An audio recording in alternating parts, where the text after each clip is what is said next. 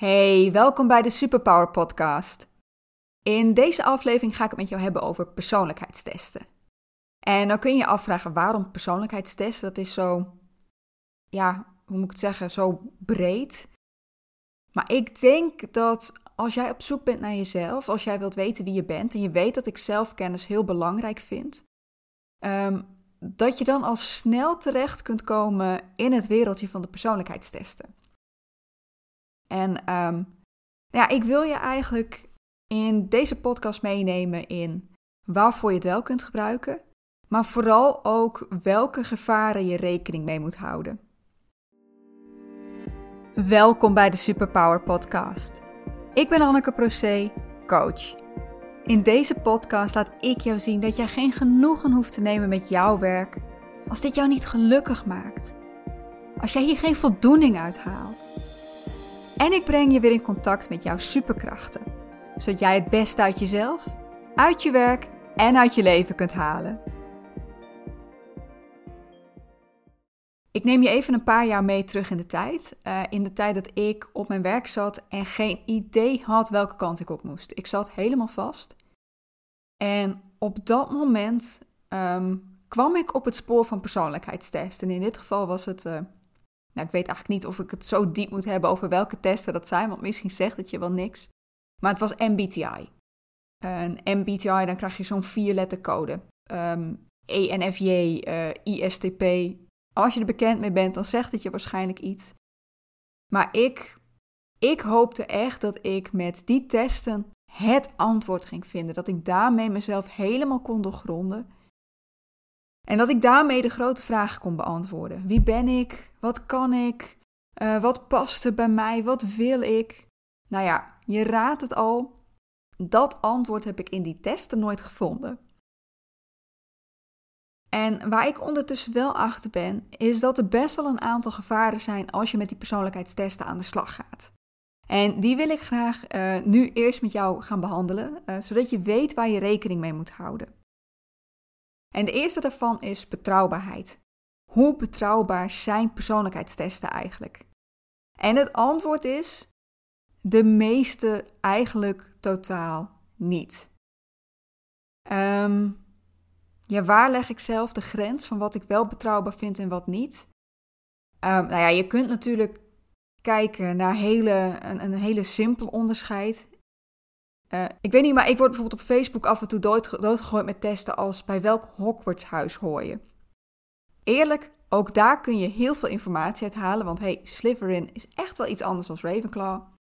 Maar het is niet echt een persoonlijkheidstest bedoeld om jezelf te leren kennen. Maar er zijn ook heel veel andere testen te vinden waarvan je dat idee wel krijgt. En ik denk dat ik de scheiding leg op: uh, is een test gratis ja of nee? En ook daar zit nog weer een stukje onderscheid in, maar mijn gedachte is: een test die gratis is, is niet zoveel energie ingestoken dat, uh, dat er echt een heel goed idee achter zit, een heel goed algoritme die voor jou een goed resultaat brengt. Ik ben bijvoorbeeld geen fan van de site 123test.nl, omdat de meeste testen daar voor mijn gevoel gewoon niet diep genoeg gaan. Maar je hebt ook andere gratis testen van hele grote aanbieders, die eigenlijk een gratis variant aanbieden in de hoop dat je het uitgebreidere resultaat ook wilt hebben, ook wilt kopen. En die vind ik vaak al een stuk betrouwbaarder. Uh, maar ik blijf erbij, eigenlijk geen enkele test is goed wetenschappelijk onderbouwd. Er zijn er echt maar weinig. Um, en ja, ik moet heel zeggen, ik vind sowieso, hoe goed kun je dit wetenschappelijk onderbouwen? Ik weet het niet. Betekent dat dat ik vind dat testen onbruikbaar zijn? Nee. Maar het resultaat is gewoon niet iets wat je voor 100% waar aan moet nemen. Uh, maar goed, uh, je staat op het punt om zo'n test te maken. Tenminste, ik heb dat heel vaak gedaan. En dan is er iets waar je bij jezelf heel erg rekening mee moet houden. En dat is hoe jij die test in gaat vullen. Want um, waar we nogal toe geneigd zijn, is dat we er zo goed mogelijk uit willen komen. Dat we een zo goed mogelijk plaatje van onszelf neer willen zetten. Maar hé, hey, dat is niet het doel van een persoonlijkheidstest. Een persoonlijkheidstest die wil jou of die, die maak je omdat jij wil zien hoe jij in elkaar steekt. Ja, en weet je, niemand van ons is perfect. Dat bestaat gewoon niet. We hebben allemaal onze, onze geweldige kanten, onze wat minder leuke kanten. En zelfs dat is totaal in the eye of the beholder. Wat de een geweldig vindt, vindt de ander verschrikkelijk. Dus wat je niet moet proberen te doen, is dat maatschappelijk correcte antwoord te vinden. Er zo vriendelijk mogelijk uitkomen of zo intelligent mogelijk. Want op het moment dat jij dan een resultaat krijgt en je denkt: wauw, zo, ik ben super vriendelijk. En je dat in je leven ook overdreven probeert te doen. Ik wil niet zeggen dat je niet vriendelijk bent, maar dat je dat echt of, overdreven probeert te doen. Dan loop je er tegenaan dat jij jezelf niet bent. Dat jij um, jezelf een masker opzet. En maskers kosten heel veel energie. Omdat je iets probeert te doen wat jou niet van nature goed afgaat. Waar je dit extreem ziet, is als je een persoonlijkheidstest moet doen voor je sollicitatie. Um, ik heb ze nog niet meegemaakt. Ik solliciteer nu ook niet meer en ik heb heel lang bij één en hetzelfde bedrijf gewerkt. Um, maar ik hoor dat persoonlijkheidstesten worden ingezet om een schifting te kunnen maken in het aantal uh, sollicitaties wat binnenkomt. En soms komen er gewoon ontzettend veel sollicitaties binnen. Die kunnen ze niet allemaal zo aandachtig doornemen. Dus met zo'n test kunnen ze alvast een onderscheid maken van dit is ongeveer het type persoon wat we zoeken. Dus als het daaraan voldoet, dan gaan we kijken naar het cv en de brief, etc. Ik heb hier mijn twijfels bij, uh, want ik vraag me af of persoonlijkheid zo leidend moet zijn in het, uh, in het sollicitatieproces. Maar ik kan het me wel voorstellen dat ze dat doen als ze echt honderden sollicitaties binnenkrijgen. Je wilt iets hebben wat relatief makkelijk is om toch een eerste onderscheid te kunnen maken in die enorme hoop die je daar hebt liggen. Um, maar ik kan me voorstellen dat als je dat krijgt bij je sollicitatie, dat je dan juist heel erg geneigd bent om het antwoord te geven wat er van je wordt verwacht. Waardoor je zo goed mogelijk uit de verf komt, zodat je dat sollicitatieproces ingaat. En ik denk dat je dat niet moet doen. Ten eerste omdat je je twijfels kunt hebben of een bedrijf wat op die manier selecteert wel het beste met je voor heeft. En ten tweede omdat jij een verkeerd beeld van jezelf geeft. En dat betekent dat jij een rol moet gaan spelen op kantoor als je wordt aangenomen of op je werkplek als het geen kantoor is. En dat gaat je weer enorm veel energie kosten. Dus ik zeg echt, welke test je ook maakt, kijk naar wat het beste bij jou past. Nadeel: je zult altijd een bias hebben. Wij hebben allemaal een blinde vlek. Er zijn delen van jezelf die je gewoon niet aan wilt kijken en die je nooit in gaat vullen. Of dingen waarvan je denkt: oh, daar ben ik echt super goed in. Uh, waar je daar juist op gaat antwoorden. Dus al met al, wat je ook invult, het resultaat zal altijd subjectief zijn, want jij vult hem in vanuit jouw eigen belevingswereld. Over die belevingswereld gesproken, um, er is nog een risico wat je loopt bij het invullen. En dat is um, dat jij op dat moment niet zo goed in je vel zit. Hoe jij je voelt heeft best wel een grote invloed op hoe jij de test invult. En ik zal een voorbeeld van mezelf geven. Um, dit was een officiële test die ik in mocht vullen. Ik, het was in de tijd dat ik in mijn burn-out zat. En ik, had, ik was op dat moment heel erg aan het knokken op kantoor. Want ik wist dat ik niet moest blijven zitten op de plek waar ik zat. Maar ik had geen idee welke kant ik dan op wilde. En uiteindelijk kreeg ik dan de toestemming om die test te mogen maken. Het gaat in dit geval om de Big Five. Niet te verwarren met de Big Five die je in Afrika ziet lopen. Uh, of in de dierentuin, zoals ik. Um, maar de Big Five is de test die eigenlijk wetenschappelijk gezien het beste onderbouwd is. Het is uh, de test die als het meest betrouwbaar bekend staat. Maar dan moet je hem wel goed invullen. Nou, wat gebeurde er bij mij? Um, ik was op een gegeven moment bijna wanhopig. Ik wist niet meer welke kant ik op moest.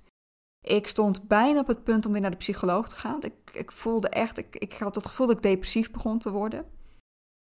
Dus toen ik eindelijk in mijn mailbox de uitnodiging voor die test kreeg, dacht ik: nu moet ik hem ook meteen maken, want ik wil dat resultaat. Ik wil dat we daarmee aan de slag gaan om voor mij een andere plek te zoeken. Maar op dat moment ging het helemaal niet goed met mij. Ik was. Nou, ik noemde net al wanhopig, maar ik probeerde een ander woord te vinden. Ja, ik was down, neerslachtig. En dat, dat gevoel heb ik ook meegenomen terwijl ik die test ging maken. Uh, om een klein beetje toch nog in te gaan op wat de Big Five doet. De Big Five kijkt naar vijf aspecten. En ik doe het even uit mijn hoofd, dus ik hoop dat ik het goed doe. Um, openheid. En dat gaat om hoe open je staat voor nieuwe ervaringen, hoe open je staat voor um, uh, je aanpassen voor andere wereldbeelden. Gewoon, ja, open. Uh, even kijken, de tweede, uh, conscientieusheid. dat is hoe betrouwbaar je bent, hoe gedisciplineerd je bent. Um, ben je iemand die het belangrijk vindt om op tijd te zijn, bijvoorbeeld? Hou je je aan de afspraken? Volg je de regeltjes goed op? Extraversie. Hoe, hoeveel menselijk contact heb jij nodig? Hoe graag ben jij onder de mensen? Hoe outgoing ben je? Um, de A. En het, is, het, het, in het Engels hebben ze dus zo'n, uh, hoe, hoe noem je dat? Zo'n mooie lettercombinatie voor ocean. Uh, en A staat voor agreeableness. Even kijken wat het ook alweer in het Nederlands is. Ja, eigenlijk een stukje meegaandheid, vriendelijkheid. Uh, hoe, hoe ben jij ingesteld op de ander? En dan de laatste, neur, neuroticiteit, als je dat een woord wil noemen. Maar dat gaat erom hoe makkelijk jij van je stuk te brengen bent. Nou ja, je kunt je al voorstellen dat op, op het moment dat jij heel neerslachtig bent, wanhopig, dan die neuroticiteit, daar scoor je enorm op. Ik wil niet zeggen dat ik normaal heel uh, stabiel ben, maar op dat moment scoorde ik daar echt extreem op. Maar een andere, openheid, uh, daar zit ook je leergierigheid in. Hoe graag wil jij nieuwe dingen leren? Scoorde ik extreem laag op. Terwijl dat juist iets is wat ik graag doe. Nou, hoe kwam dat?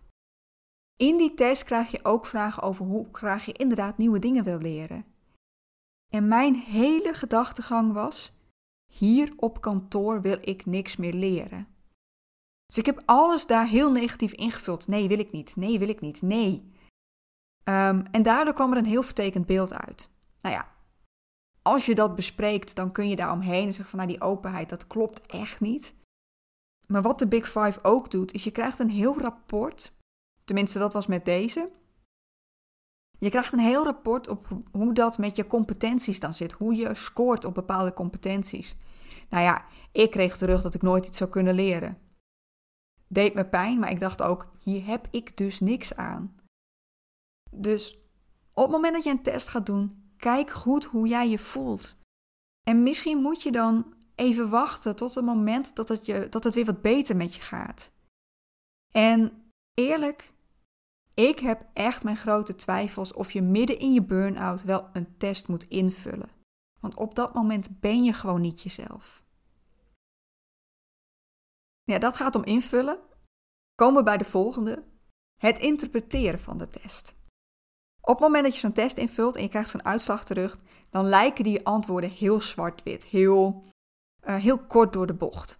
Maar ja, zo'n test kan natuurlijk niet in jouw leven kijken. Die kan niet alle fijne nuances eruit halen die op jou van toepassing zijn.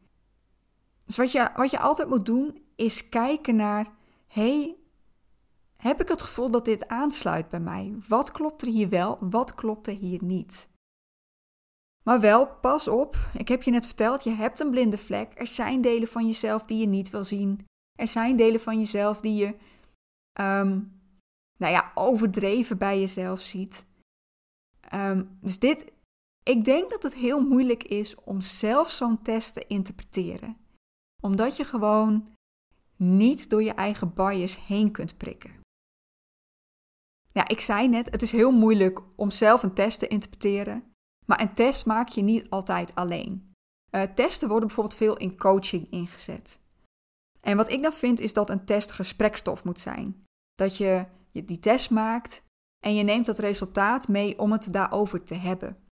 En bespreek dan bijvoorbeeld ehm, als, je, als, je de uit, als je de uitslag ziet, als je de antwoorden ziet, uh, hoe dat op jou van toepassing zou kunnen zijn. En of de coach dat ook bij jou terugziet, want jouw coach kent jou als het goed is ondertussen al wel een beetje. Maar bespreek ook wat er in jou omging terwijl je die test aan het maken was. Want ik had bijvoorbeeld bij die Big Five, had ik kunnen bespreken hoe mijn mindset op dat moment was. Hoe ik op dat moment over iets nieuws leren dacht. Als je een coach hebt die heel erg vasthoudt aan wat er op dat papiertje staat, in die uitslag, uh, dan mogen wat mij betreft meteen de alarmbellen afgaan. Ik ben het zelf ook tegengekomen. Komt er weer een voorbeeldje van mij. Uh, in dit geval ging het om een test die kijkt naar je drijfveren. Uh, en je drijfveren is, wat vind jij belangrijk? Wat zet jou aan om iets te gaan doen? En in deze test, het is ook volgens mij weer wel een goed onderbouwde test, zit een psychologisch model achter, het Graves-model, als je daarin geïnteresseerd bent. G-R-A-V-E-S. Nou, hier pak ik toch even mijn aantekeningen erbij, want uh, dit ga ik niet uit mijn hoofd kunnen doen. Ik, ik weet gewoon niet precies wat elke kleur is. Um, even kijken. Paars, daar begint het mee. Paars wil veiligheid en geborgenheid. En voor paars zijn bijvoorbeeld tradities en rituelen heel erg belangrijk. Mensen die hoog scoren op paars, die hebben bijvoorbeeld vaak een hele sterke familieband of een hele sterke groep waar ze deel van uitmaken. Uh, dan komen we bij rood. Rood staat voor besluitvaardigheid en daadkracht. Um, het gaat om jouw plek in de wereld. En voor hen is macht wel een beetje belangrijk. Ze willen laten zien dat zij um, status hebben. Blauw. Blauw wil zekerheid en duidelijkheid. Uh, ze houden van orde en structuur. Um, en zij willen weten wat de regels zijn en zich daar ook graag aan houden. Oranje. Oranje gaat om doelgerichtheid en resultaten halen. En iemand die daar hoog op scoort, uh, houdt bijvoorbeeld van efficiëntie en presteren. Ze willen laten zien wat zij kunnen, wat ze kunnen bereiken. Groen uh, groen willen bijhoren, wil geaccepteerd worden. Uh, ze houden van harmonie en gelijkwaardigheid. En uh, toen ik deze net zag, of nou net, een tijdje terug zag in het resultaat, maar nu weer terugzie in, ehm, in mijn aantekeningen. harmonie en gelijkwaardigheid, dat zijn echt twee kernwaarden voor mij. dus je, kunt, je bent denk ik niet verbaasd als ik straks zeg dat ik hier hoog op scoorde. En dan is er de laatste, en dat is geel. En geel, dat staat voor inzicht, voor willen begrijpen. Um, mensen die hier hoog op scoren, die houden van kennis, maar ook van, uh, van persoonlijke vrijheid. Voor hen is autonomie heel belangrijk. Uh, nou ja, waar scoorde ik hoog op? Uh, nou, ik zei net al groen, maar dat was niet de enige. Ik scoorde ook behoorlijk op oranje en op geel. Ik denk dat geel dat ik daar nog het hoogst op scoorde. En ik weet het ook wel. Ik wil gewoon begrijpen hoe de wereld werkt. Hoe het in elkaar steekt. En ik heb natuurlijk wel een aantal onderwerpen die ik interessanter vind dan de andere. Uh, voor mij is psychologie gewoon ontzettend interessant gedrag. Um, oranje ook. Ik wil echt wel iets bereiken. Ik, ik heb wel ambitie. En er was groen. En groen is heel erg sociaal gericht. En voor mij is groen Ehm, het willen bijdragen in mijn werk. Het mensen kunnen ondersteunen, mensen kunnen helpen. Maar wat mijn coach daarin zag, was dat je samen wilt werken. Dat dat super belangrijk voor je is. En ja, ik weet het wel, weet je, als ik echt een hele week in mijn eentje ben, um, ik weet op dit moment niet meer hoe dat is.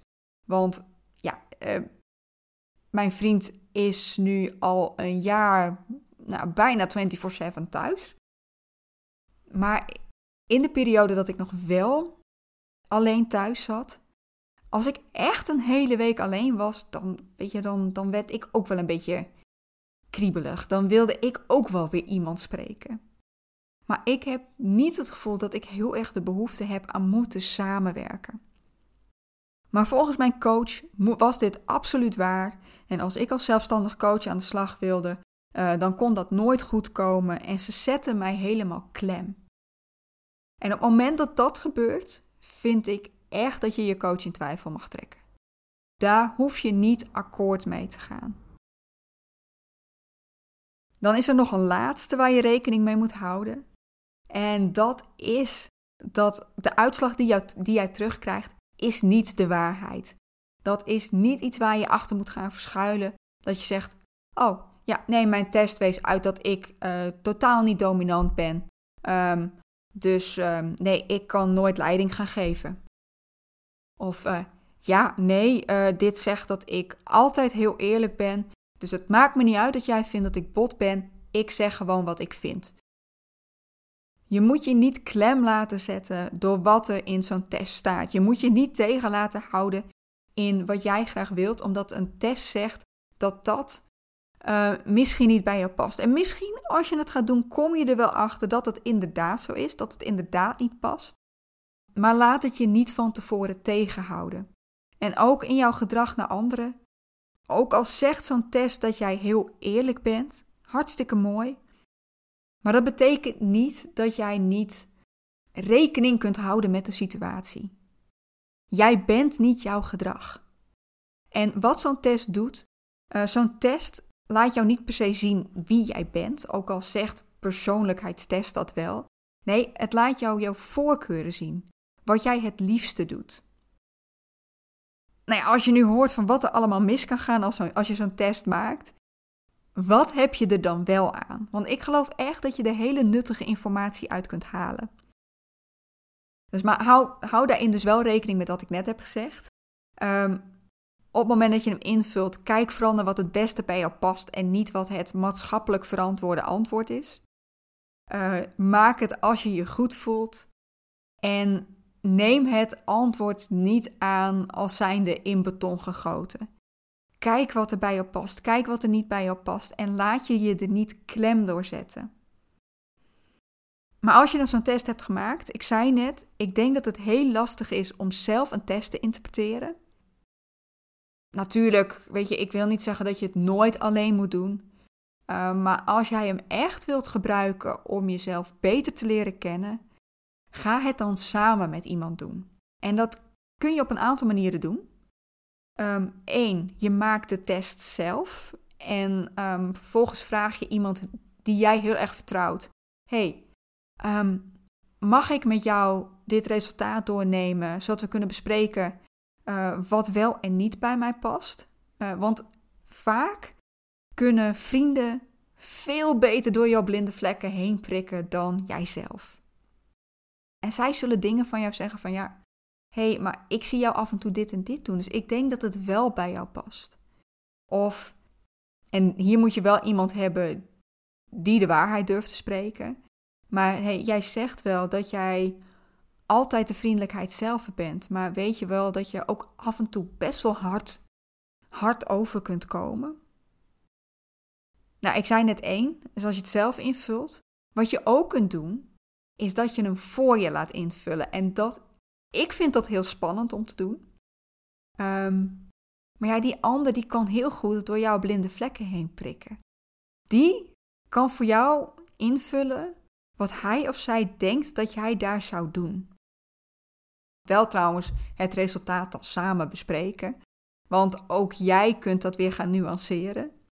Uh, en de derde is dat je het samen in gaat vullen. Dus dat je al bij de vraagstelling gaat overleggen: hey, ik denk dat jij hier dit zou doen. Wat denk je zelf? Of ik denk dat ik dit zou doen, maar wat denk jij dat ik zou doen? Door erover in gesprek te gaan, kun je veel meer gaan nuanceren. Kun je tot veel betere inzichten komen. Ehm, kun je misschien ook anders naar een vraag gaan kijken dan jij op het eerste, eerste gezicht denkt. Dus wat ik net had, dat ik alles met leren betrok op mijn werk. Maar dat als iemand met me mee had gekeken, die had gezegd: Ja, hey, maar ik zie jou wel altijd. Um, websites opzoeken over psychologie. Dus klopt het wel dat jij niks wilt leren? Een andere vorm waarvoor je persoonlijkheidstesten kunt gebruiken is om elkaar beter te leren kennen.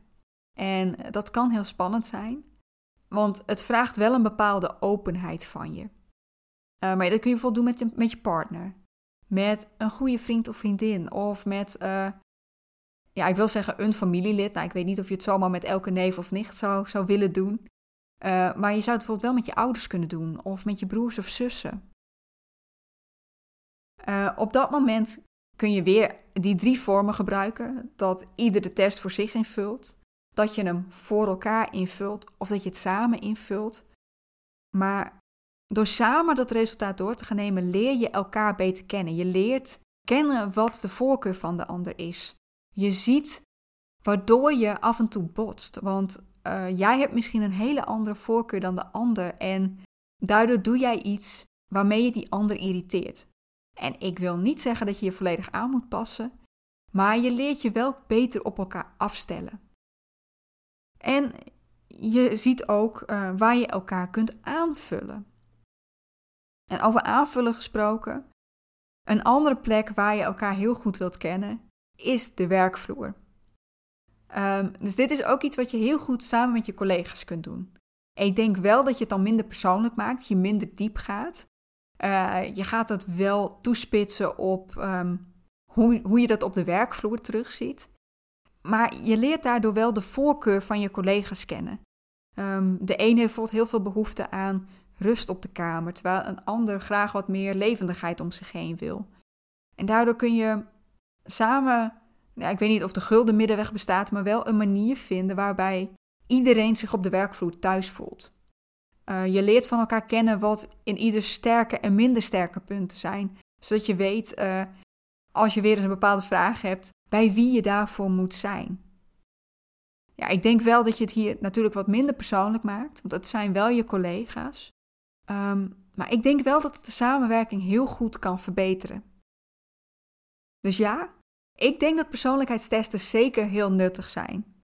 Uh, zolang je niet het antwoord verwacht, want um, ik heb nooit uit een test teruggekregen: hey, uh, dit is wat er bij jou past, of dit is wie je bent. Maar als jij het gebruikt om jezelf beter te leren kennen en je je niet laat vastzetten door, het, door de uitslag, dan kun je daar heel veel aan hebben. Nou, nou ben ik natuurlijk heel nieuwsgierig. Wat vind jij van persoonlijkheidstesten? Uh, heb je ze wel eens gemaakt? Maak je ze graag? En zo ja, uh, wat maakt dat je dat zo graag doet? En nou ben ik natuurlijk ook wel benieuwd. Uh, is dat ook veranderd uh, na het luisteren van deze podcast? Uh, als je dat met me wilt delen, weet je, let me know. Stuur me een persoonlijk berichtje op Instagram. je vindt me daar als anneke.proce. En ja, ik zou het gewoon heel tof vinden om, om daar wat van jou te horen. Wil ik jou nu heel erg bedanken voor het luisteren naar deze aflevering van de Superpower Podcast. Ik wens jou nog een hele fijne dag en tot over twee weken bij de volgende aflevering. Ik zie je daar.